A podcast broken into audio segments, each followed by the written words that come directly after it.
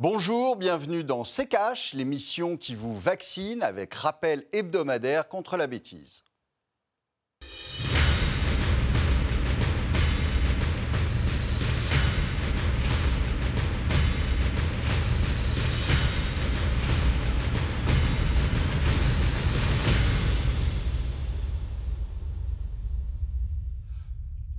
Bonjour, aujourd'hui nous allons vous parler des déficits publics. Bonjour Estelle.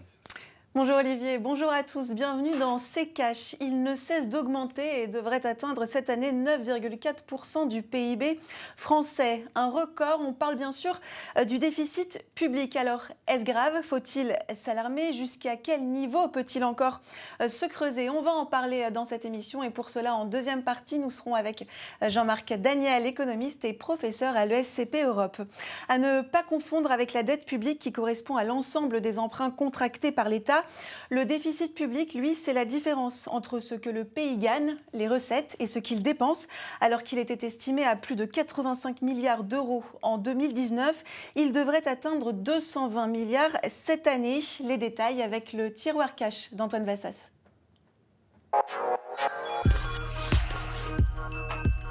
C'est un chiffre qui alarme ces dernières semaines, alors qu'il avait été d'abord évalué à 8,5%, puis 9% début avril.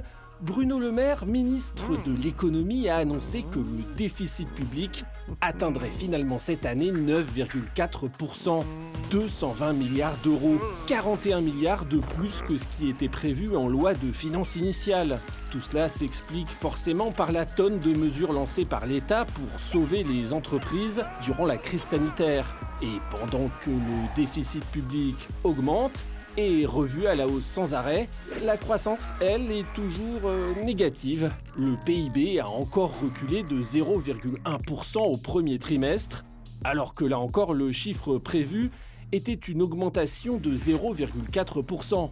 Mais qu'importe, du côté de Bercy, on maintient l'objectif de 5% de croissance sur l'année. Il faut dire que si aux États-Unis, on a récemment appris une augmentation de l'inflation énorme et donc une potentielle remontée prochaine des taux d'intérêt de la Fed pour freiner cette inflation, la BCE, elle, a redit il y a quelques jours qu'elle allait maintenir ses mesures de soutien coûte que coûte et continuer donc à faire tourner la planche à billets pour reprendre une expression souvent entendue dans ses caches la France a donc encore une banque centrale derrière elle, et alors que le déconfinement définitif approche, il n'y a plus qu'à espérer que cette fois ce sera la bonne et que l'économie redémarre vraiment comme semble le penser le ministre de l'économie. Olivier, nouveau record donc pour le déficit public, mais parallèlement à cela, la croissance devrait rebondir de 5% selon les prévisions du gouvernement. Faut-il donc réellement s'alarmer?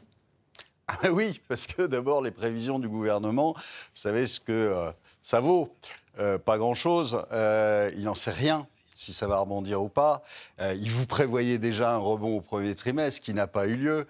Euh, il vous prévoit un rebond au deuxième trimestre qui n'aura pas forcément lieu. D'ailleurs, euh, je vous rappelle que là, on est fin juin, hein, donc les, choses ne, s'améliorent que, très lentement.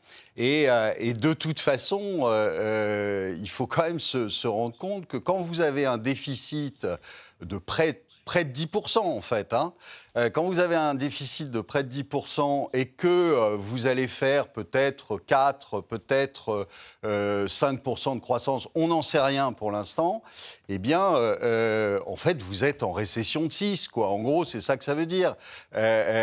donc, quand il faut à chaque fois mettre 2 pour avoir 1, 2 d'endettement pour avoir 1 de PIB, c'est pas une équation qui dure très longtemps. Donc, euh, là, aujourd'hui, vous avez euh, les banques centrales qui ont, euh, passez-moi l'expression, le cul entre deux chaises et qui, aujourd'hui, sont embêtés parce que, à force de créer de la monnaie, eh ben évidemment, la monnaie se déprécie et donc vous avez des commencements d'inflation, en tout cas sur les actifs financiarisés, l'énergie, le, pétrole et d'autres et d'autres sources d'inflation.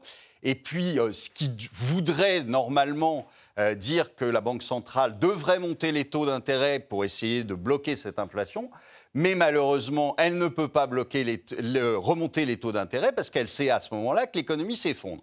Donc, euh, euh, elle est partagée aujourd'hui, que ce soit d'ailleurs aux États-Unis ou en Europe, entre une activité qui reprend, mais qui reprend très très doucement euh, et qu'il ne faut pas tuer dans l'œuf, hein, et puis une, une, inflation qui a l'air de démarrer, ou en tout cas des anticipations d'inflation qui ont l'air de démarrer. Et à ce moment-là, il faudrait remonter les taux. Mais le problème, c'est que avec le stock de dettes qu'on a fait euh, ces dernières années, et pas simplement depuis le Covid, mais depuis 2008, euh, euh, eh bien, c'est compliqué de remonter les taux, parce que si vous remontez les taux, vous, non seulement vous cassez la croissance, mais en plus, vous avez un tas de dettes qui vous coûtent vraiment beaucoup plus cher.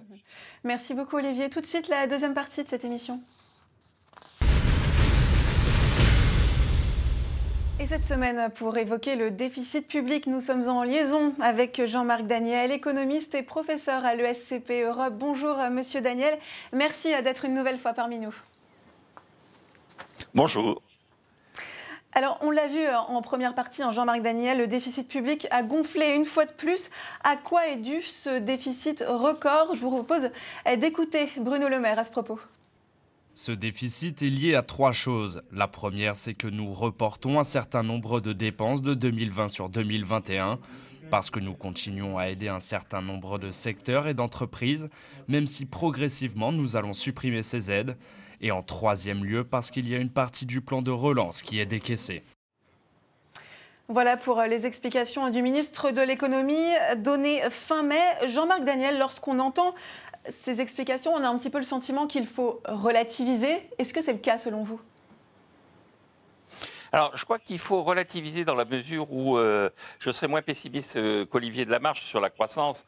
On voit bien que euh, la croissance a été cassée, brisée par un choc exogène qui a été le confinement imposé par la crise sanitaire. Dès qu'on sort du confinement, dès qu'on arrête les mesures de confinement, la croissance rebondit. Au troisième trimestre de l'année dernière, on a eu une croissance trimestrielle de 18,9% parce qu'on espérait, on pensait que la pandémie était derrière nous. Et donc, je pense que la croissance qui va avoir lieu dans cette année, euh, dans la partie terminale de l'année, sera beaucoup plus soutenu que ce qu'on pouvait espérer. Et euh, les 5,75% par exemple de croissance prévus par la Banque de France sont à mon avis assez crédibles. Ils rejoignent d'ailleurs les prévisions de l'OCDE. Donc une des raisons pour lesquelles il y a du déficit, c'est parce qu'on soutient l'activité économique à mhm. cause des mesures de restriction liées au confinement et à la pandémie. Dès qu'on arrête, dès qu'on considère que la pandémie est derrière nous, c'est-à-dire dès qu'on accepte l'idée que la vaccination a marché, eh bien tout peut redémarrer et euh, les dépenses publiques, les aides, les soutiens peuvent être supprimés. En revanche, là où je suis plus inquiet, c'est mhm. qu'on continue à espérer dans l'efficacité d'un plan de relance qui est totalement inapproprié et totalement perpendiculaire aux besoins de l'économie française. D'ailleurs, l'OCDE a fait un commentaire assez récemment sur euh, les mesures des plans de relance divers qui ont été approuvés dans un certain nombre de pays, en disant que quand on regardait sur le terrain, on s'apercevait que les performances économiques étaient assez peu liées aux masses dépensées dans le cadre de plan de relance. Donc, je pense que l'enjeu, c'est la vaccination et l'aspect sanitaire de la crise, et que euh, sur le plan des finances publiques, il faut profiter de la reprise liée à plus ou moins la fin de la pandémie pour euh, débrancher un certain nombre de dépenses qui sont manifestement inutiles. Olivier, première réaction à ce que vient de dire Jean-Marc Daniel, notamment sur la croissance? Je ne suis pas du tout d'accord pour, pour, la bonne et simple raison qu'on le voit d'ailleurs, euh, il y a beaucoup moins d'étrangers parce qu'on circule moins et beaucoup moins facilement. Euh, euh, donc il y a beaucoup moins d'étrangers. Or, c'est eux qui dépensaient beaucoup euh, en France pendant les, vacances. Aujourd'hui, quand on discute un petit peu avec, avec les restaurateurs, et on s'aperçoit que c'est pas ça. C'est-à-dire que euh, les, restaurants ont une baisse d'activité, une baisse de la, facture euh, moyenne par personne euh, qui, est, qui est importante. Donc il ne faut pas s'imaginer que sous prétexte qu'on relâche un peu les, les, les rênes, et puis on les relâche un peu. C'est-à-dire qu'on n'est absolument pas sûr qu'il euh, ne va pas y avoir de mauvaises surprises quand on voit un peu comment ça se passe, même dans des pays qui ont beaucoup vacciné. Euh, euh, où il y a l'air quand même d'y avoir des, reprises de, de l'infection. Donc, c'est pas dit du tout qu'il se passe, se passe rien d'ici la fin de l'année. Et donc, je crois qu'il faudrait un tout petit peu revoir les prévisions en baisse. Alors, c'est toujours facile hein, de, faire des prévisions euh, extraordinaires. Euh, de toute façon, on sait qu'elles sont en grande majorité révisées euh, dans les mois qui suivent. Donc, voilà. Mais de toute façon, sur, les, aides, on voit bien ce, que, ce que cherche à faire le gouvernement français. C'est c'est surtout essayer de les retirer le plus tard possible, parce qu'ils savent très bien que le jour où on retire les aides, eh bien vous allez avoir tout un lot de chômeurs partiels qui vont devenir chômeurs tout court. Mhm. Et donc, euh, euh, qu'il y a beaucoup d'activités qui sont tenues à bout de bras et qui, euh, le jour où il n'y a plus d'aide, vont s'effondrer. Donc, je pense qu'ils vont essayer de maintenir, en tout cas, laisser passer toutes les élections régionales et autres, et puis peut-être essayer de viser la présidentielle pour descendre lentement, quitte à faire un déficit. De toute façon, ce n'est pas eux qui le géreront. Donc, euh, euh, au final, c'est toujours pratique de le faire quand c'est les autres qui payent. Alors justement, messieurs, Bruno Le Maire a aussi euh, précisé que ce déficit est la prolongation de l'effort réalisé pour non seulement protéger l'économie, mais aussi l'accroissement de la relance qui permettra d'atteindre les 5% de croissance. 5% qui, je le rappelle, est l'objectif du gouvernement. Autrement dit, Jean-Marc Daniel, pour le gouvernement, pas de croissance sans déficit. Oui, je pense que c'est là que l'erreur du gouvernement, c'est d'associer systématiquement euh, le déficit à la croissance économique et l'idée qu'il ne peut y avoir de croissance que s'il y a du déficit et de la relance budgétaire.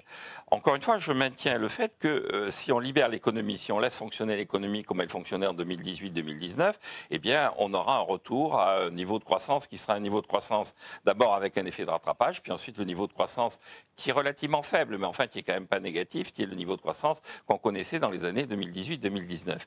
Concrètement, on voit bien que, en fait, euh, pour le gouvernement, il y a trois éléments qui jouent. Premier élément, encore une fois, cette erreur de s'engager dans la relance et une façon d'essayer de faire en sorte que cette relance soit payée par l'Europe. C'est le grande idée de l'emploi européen, tout ça. D'essayer d'esquiver d'une certaine façon les conséquences de son discours sur la relance. Le deuxième enjeu, c'est comment on va sortir des plans d'aide et notamment des prêts garantis par l'État, des PGE, dans un tissu productif. Alors Olivier a mis en avant le fait que euh, le secteur particulier de la restauration, du tourisme était encore très touché, mais quand on regarde l'industrie pure au sens strict du terme, on s'aperçoit que le niveau de capacité de production utilisé est le même que celui de 2011. Donc on est véritablement dans la phase de reprise comme 2011 l'avait été après la récession 2008-2009 sur le secteur central qui est l'activité de, manufacturielle, industrielle et, tout ce qui l'entoure.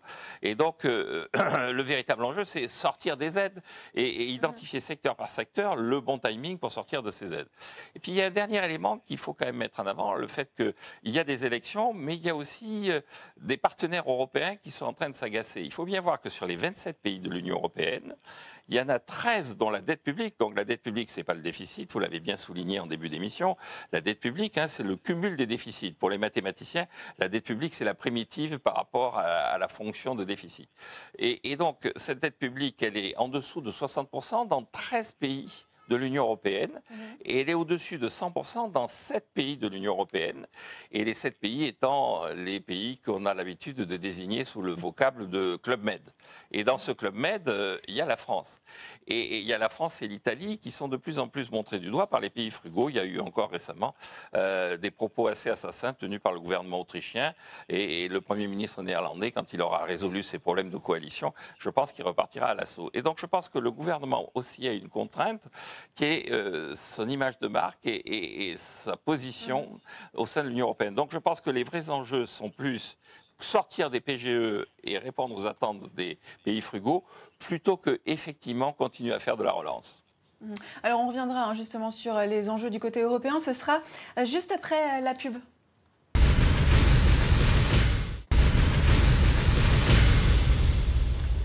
Bienvenue dans C'est Cash. Si vous nous rejoignez au sommaire cette semaine, le déficit public avec Jean-Marc Daniel, économiste et professeur à l'ESCP Europe. Olivier, on va regarder un peu ce qui se passe en, Allemagne du côté euh, du déficit. Donc 9,4% du PIB pour la France contre 4% outre-Rhin. Euh, même chose du côté euh, de la dette où elle avoisine les 70% du PIB en Allemagne contre près de 117% du PIB pour la France. Un tel écart, est-ce que c'est dû uniquement euh, à une gestion différente euh, de la crise ou alors est-ce que cela résulte plutôt de stratégies euh, différentes mises en place ces dernières années? Non, c'est pas c'est pas nouveau que euh, l'Allemagne euh, ait moins de déficit et, euh, une dette moins importante que, la France. c'est deux, deux politiques totalement différentes et, ça depuis très avant le Covid. ça ça n'a pas été modifié par le Covid.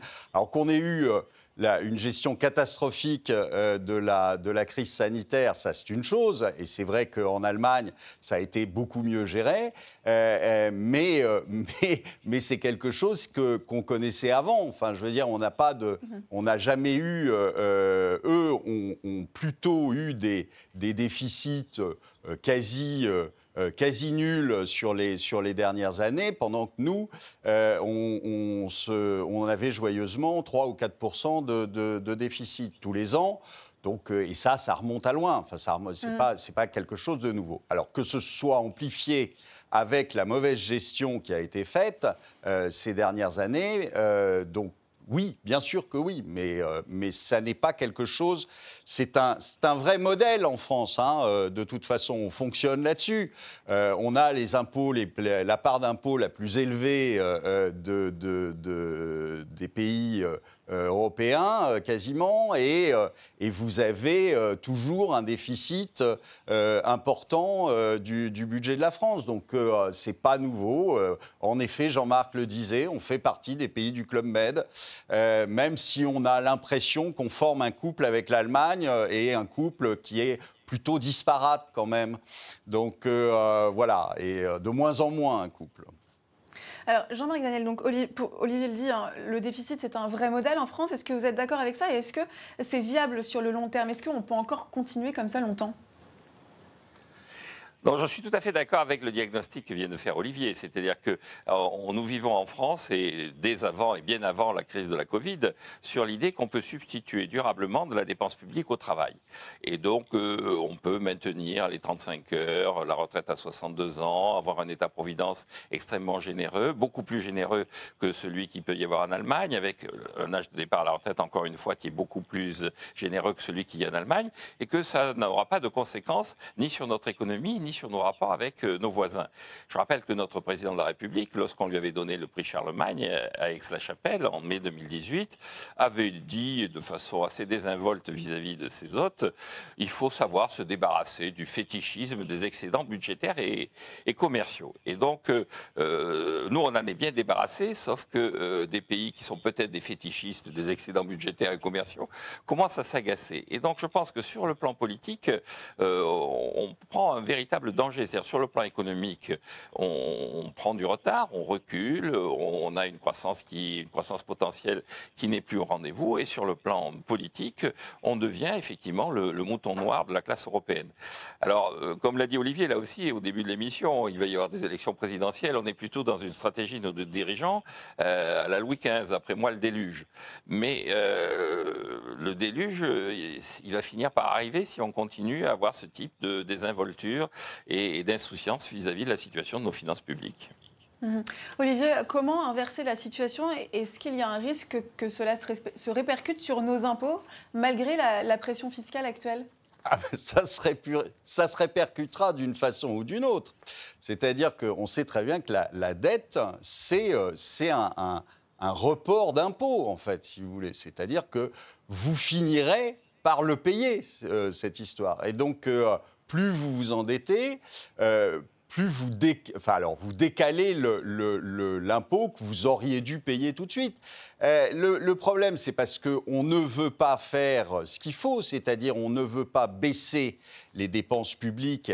Euh, alors, ça ne veut pas dire couper des, crédits à, des activités essentielles, mais ça veut dire d'abord les réorganiser. Ça veut dire ne pas dépenser des centaines de milliards pour des trucs qui servent à rien. Je reparle des éoliennes, c'est ma petite marotte, mais euh, c'est une absurdité, on le sait, on sait que ça marche pas, on sait que ça fonctionne pas, on sait que ça pollue, mais on s'en fout, on met quand même 200 milliards dessus. Donc euh, euh, évidemment que cet argent serait peut-être mieux employé ailleurs.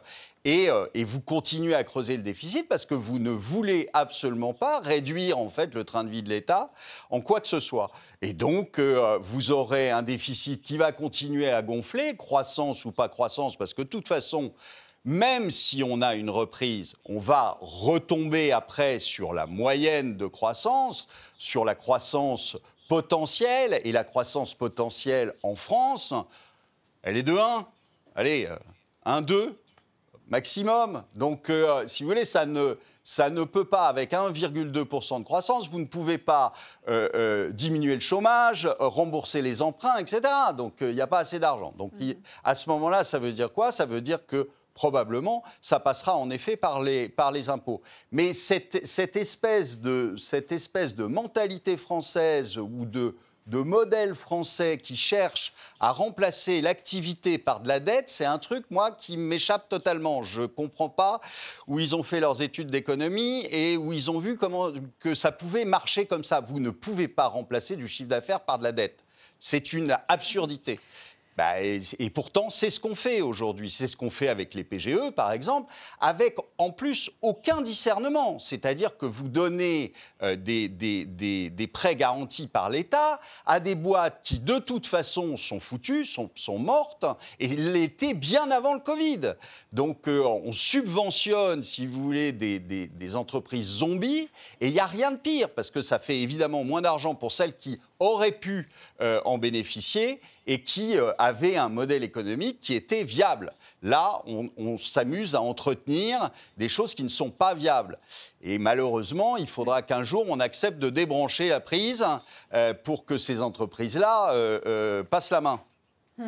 Jean-Marc Daniel, un déficit public qui gonfle, c'est aussi une dette publique qui augmente. Vous l'évoquiez tout à l'heure, hein, nous évoluons au sein de l'Union européenne avec un pacte de stabilité euh, que les pays se sont euh, engagés à, respecter. Euh, quelles conséquences à long terme pour l'UE mais je, pense qu'effectivement, sur le plan euh, de l'Union européenne, on voit apparaître un vrai clivage, une vraie tension maintenant entre euh, le Nord et le Sud, entre les frugaux et euh, les pays donc, de ce qu'on appelle plus ou moins le Club Med.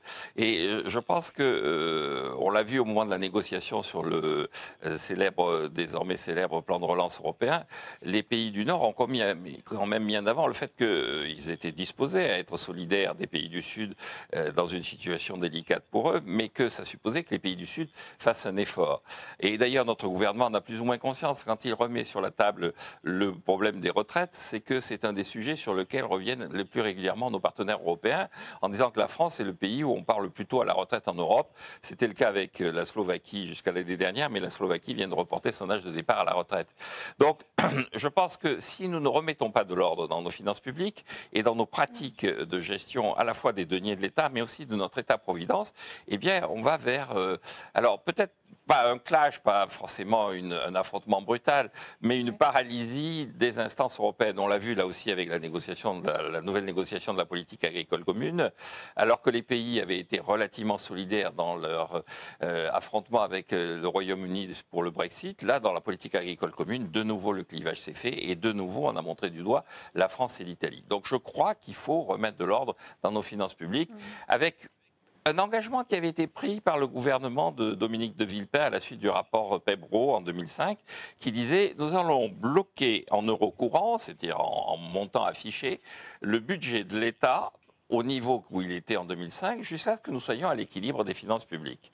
Je pense qu'on dirait la même chose. On dirait, écoutez, on va bloquer le budget de l'État à son niveau actuel jusqu'à ce que nous soyons arrivés à rééquilibrer ce budget.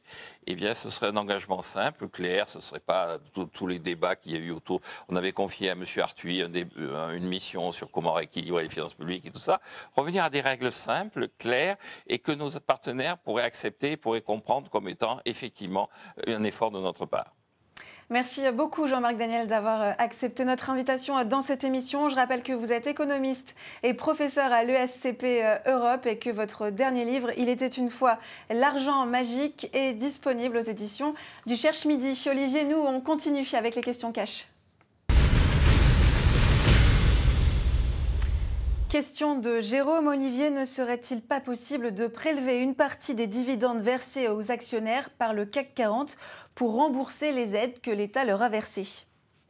Bien écoutez, euh, le mécanisme existe déjà, ça s'appelle l'impôt. Donc l'État récupère une partie de ce dividende par les impôts. Et je vous rappelle aussi que l'État est actionnaire d'un certain nombre de euh, sociétés du CAC 40 et que donc il est ravi que ces sociétés euh, distribuent du dividende parce que euh, le dividende tombe dans les poches de l'État.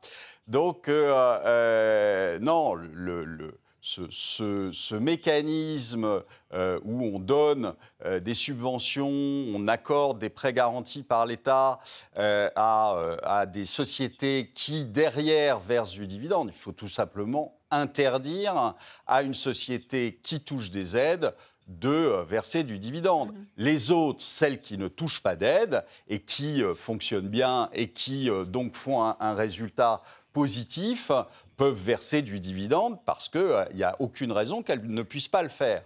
Mais euh, celles qui touchent des aides de l'État, il n'y a aucune raison euh, que les, actionnaires touchent des dividendes. Mais ça embêterait aussi beaucoup l'État, qui est un des gros actionnaires de sociétés du CAC 40. Merci beaucoup Olivier, c'est la fin de cette émission. Merci de l'avoir suivi. Prochain rendez-vous la semaine prochaine. En attendant, pour voir ou revoir nos précédents numéros, rendez-vous sur notre site internet à l'adresse rtfrance.tv. Et puis n'oubliez pas de poser vos questions à Olivier sur les réseaux sociaux avec le hashtag RTCash. Olivier, le mot de la fin.